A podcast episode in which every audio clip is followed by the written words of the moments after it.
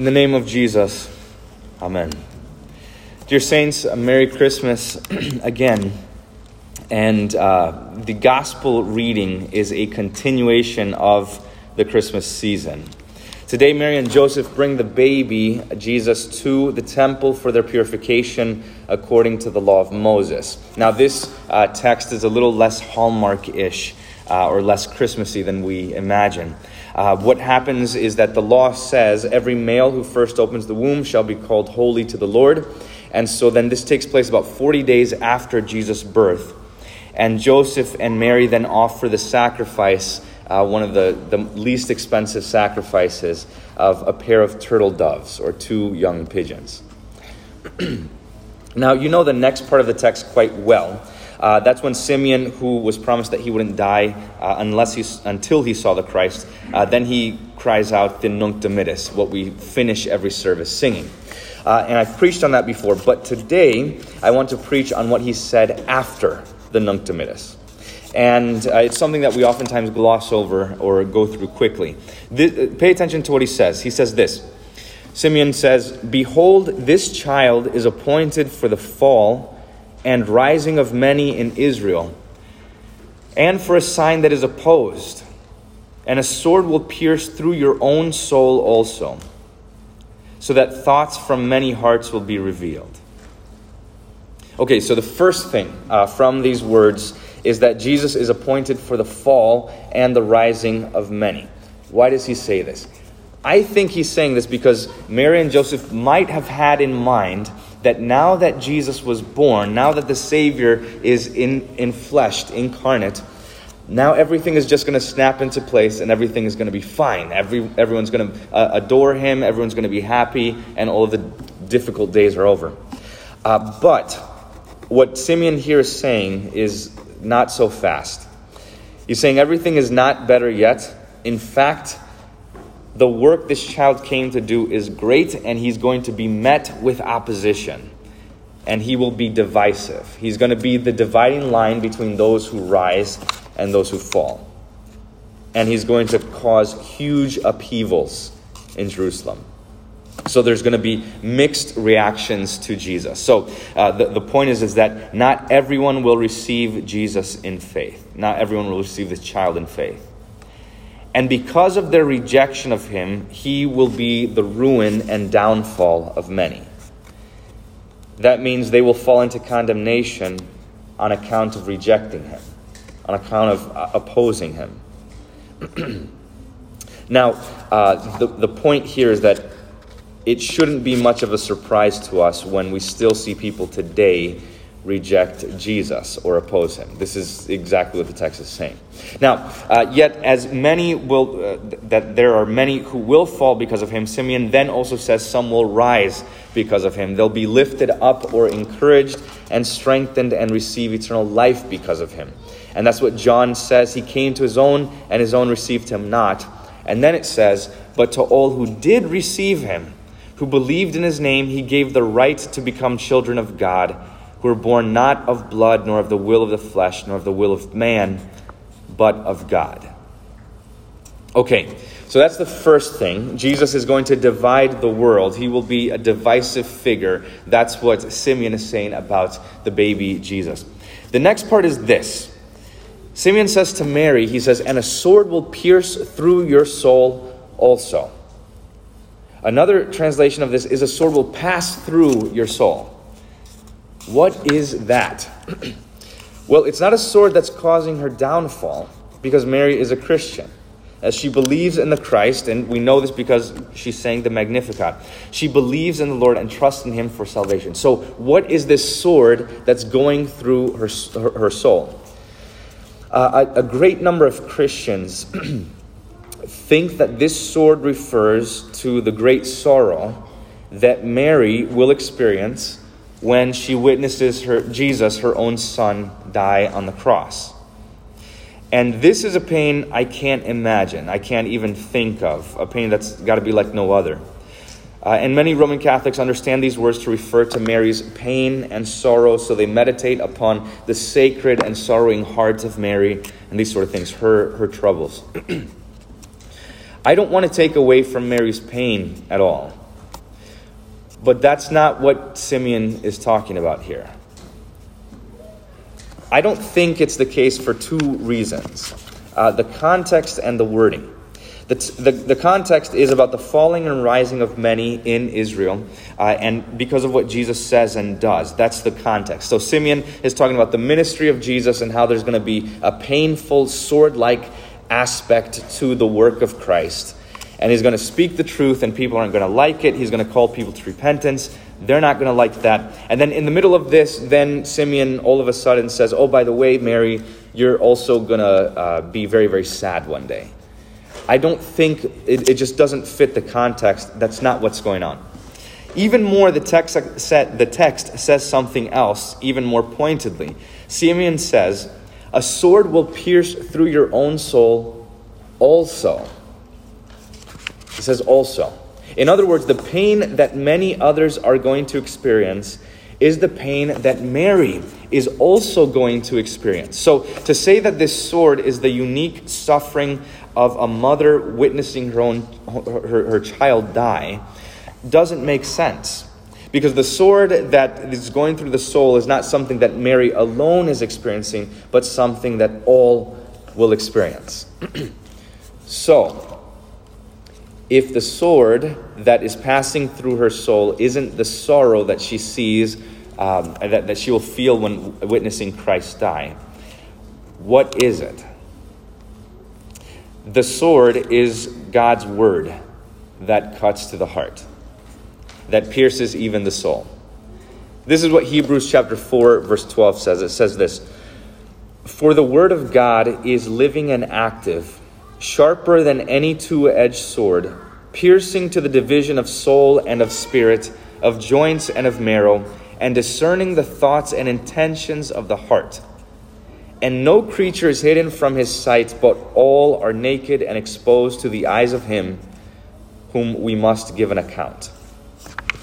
So this is uh, this is what the text is referring to. In fact, here's another text that shows you uh, the word in action. Uh, in Acts chapter two, verse thirty-seven, uh, when Peter is preaching to the multitudes, he tells them uh, he tells them that they crucified the Lord of life.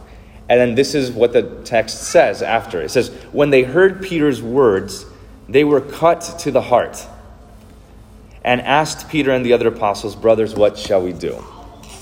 So, this is what Simeon is talking about. This is what he is predicting. The word of God that Jesus has come to speak will divide nations. Yes, they will cut into the heart of the unbeliever, but also of the believer. It's not just Jesus' enemies who will be uncomfortable by his word, but also his followers, those who believe in him. And what Hebrews 4 is saying is that this is what the Bible is it is alive, it is powerful, it is active, and it is like a double edged sword. So you know this well. because how many times have you sat here in church and heard a lesson from the lectern or a sermon from the pulpit? and felt uneasy or uncomfortable by it? And how many times have you had to look down in shame or embarrassment because the Word of God, written down 2,000 years ago, pierced your soul by calling out your sin and your problem? How many times have you felt like the law in the sermon is going right after you? Like it was written for you or what is in your heart? This is because you're not just listening to the words of man, but the word of God. And so when you do feel uncomfortable hearing the law of God, don't ignore that discomfort. If the word of God is cutting you to the heart and your sins are being called out, then repent. If the word is condemning something in you, then repent. I'll give you an, uh, an analogy here. when a, a, surgeon performs surgery, he's using a very sharp blade uh, a, a, scalpel to slice through your body, to open it up, and to expose what is on the inside. And he uses it very carefully. He opens up your body, and then he discerns the thing between the things that are supposed to be there and the things that aren't supposed to be there, the things that should be removed. He's very careful to leave your body intact. He makes a division between you and the cancer, or you and the illness, or you and the disease, or you and the injury and he uh, it, it wreaks havoc on your body, yes. And it takes months or years to heal from, maybe. But in the end, this is for your good. It is painful, but the bad thing then is separated from you and removed. Uh, another analogy on this is that uh, to help drive it deeper home, Michelangelo would carve sculptures from the rock. and he, he what he said is that he could see the sculpture or the image in the rock before he started, uh, before he started hacking away at it. So he would say that he wasn't creating something or bringing it up, he was simply taking away the parts that didn't belong so that everybody else could see what the sculpture was. Uh, and that the real thing was hiding in there. So, uh, this is a good analogy as to how the Lord sees you. He sees you who you as you are in Christ, as holy and spotless and loving and joyful, as a person who is peaceful and patient and kind and good and faithful and gentle and so on. And since that's how he sees us in Christ, then he uses his word, the, the, the piercing aspect of his word, to cut out the things about you that are not supposed to be there. God knows your heart better than you do. And He makes a distinction between you, who you are in your sin, and who you are in Christ. And He discerns the right from the wrong in you. He can only, you and I can only judge on, on words and actions, but Christ uh, will judge even to the intentions or the motivation of the heart. He sees the very intention as to why you do what you do. Now, this surgery or this sculpting is never finished in this life. It's something that happens throughout your life. You're constantly being worked on. And in my own experience, I think you can tell who has been improved by the sword and who has avoided it altogether. Uh, people's reactions to the word say a lot. And for the most part, those who are more patient and generous and loving and kind and who put the best construction on things, who speak well of others, are those who come to church each week and pay attention. And these are the ones who don't make excuses for their sin. When their hearts are exposed, they simply bow their head and repent. And these are the ones who have been improved by the word. They've had extra things clinging to their heart and soul that have been cut away. And they're better now than they were before. And they will tell you that. Now, just because something didn't bother you a year ago, it doesn't mean that it shouldn't bother you now. Just because you thought or spoke or acted in a certain way before, it doesn't mean that you have to think and speak and act the same way even now.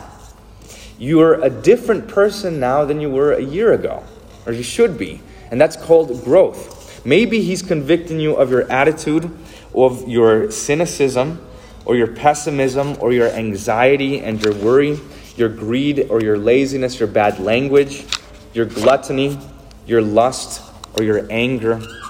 A few days ago, you might have thought, look, this is just who I am. This is who I, this is me. But now you see that that is not supposed to be there. That is not really you. That is not who you are in Christ.